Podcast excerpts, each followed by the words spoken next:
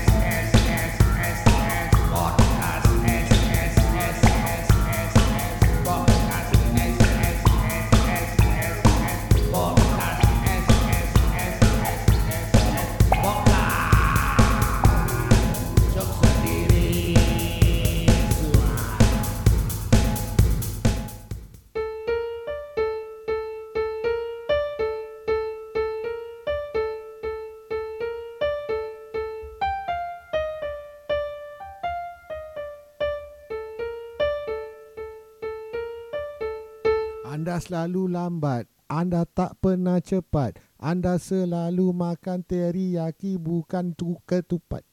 Eh, dah start. wow, kita di episod yang ke-9. Ah, apakah cerita yang saya nak cerita? Tadi dah lagu Jepun. Ah, tapi adakah ini mengisahkan uh, cerita-cerita dongeng Jepun? Adakah? Oh, atau Asuke?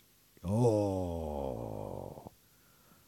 Kita akan mulakan kisah-kisah yang akan anda dengar adalah kisah-kisah dongeng dan tak ada kena-mena dengan yang hidup ataupun yang mati. Kalau ada kena-mena pun cara tak sengaja minta maaf in advance. Arigato. Hmm. Kisah seterusnya adalah uh, mengenai uh, personal story saya eh. Uh, ketika itu saya pernah menjadi seorang ninja. Ya. Yeah. Saya tapi uh, first stage saya dah kalah lah. Uh, saya pernah masuk uh, Ninja Warrior dan uh, belum sempat hon saya dah terplecok kaki. Jadi uh, apa yang saya nak cerita? Uh, mungkin ramai telah pun go through iaitu tentang sejarah uh, yang mungkin anda sendiri tak pernah realize eh. Uh, adakah benar sejarah ini? Ataupun sejarah ini direka-reka semata-mata? Mesti anda pernah confuse ya kerana apa Adakah benar slipper itu datang daripada Jepun? Adakah bermakna orang-orang kita tak pernah pakai slipper? Pernah tak terfikir? Kenapa dikatakan slipper Jepun dan bukan slipper Melayu? Sedangkan saya orang Melayu. Saya pakai slipper itu patutnya saya Melayu. Jadilah slipper Melayu. Kenapa nak kena cakap slipper Jepun? Sama juga macam banyak perkara yang berlaku. Jadi, apakah sebab di sebalik fenomena ini? Mari saya terangkan. Kisah ini berlaku kerana orang-orang Melayu takut nak pattern. Eh, pattern. Tahu kenapa nak takut nak pattern? Takut kena label dengan sultan ataupun perdana menteri ataupun orang yang mata merah.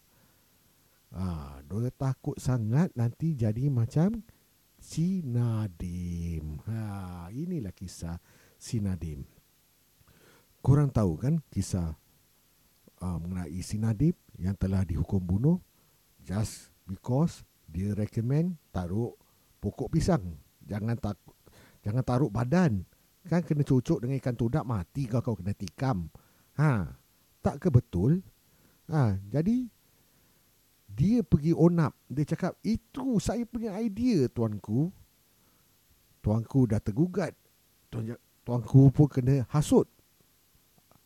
Dan oleh kerana itu, kita selalu ada this perspektif yang orang Melayu tak boleh maju. Kerana apa? Pasal kita takut nak ke depan. Kita takut kalau kita bagi idea, masyarakat kita sendiri akan kecam kita. Kerana apa? Hasrat dengki, ha, hasrat tak puas hati, dan iri hati. Yelah. Kalau Sultan dah sayang si Nadim tu, yang dah tua-tua, kerja daripada muda, sampai dah ketua, dah kerepot nak mampus, baru dapat pangkat Perdana Menteri. Budak ni baru 6 tahun, dah pandai. Ha. Dia pun takut. Orang-orang yang kerja lama ni semua takut. Kalau ada orang baru yang masuk dalam syarikat itu. Jadi kita ni secara amnya adakah very reserve or are we now very outspoken? So is it a good thing or a bad thing? You guys decide. Ya, jadi apakah moral cerita ni? Moralnya saya lupa terlupa ada sponsor lagi satu. Ya belum habis eh kasih laluan lah pada sponsor lagi satu kebetulan. Kita ada sponsor siapakah dia?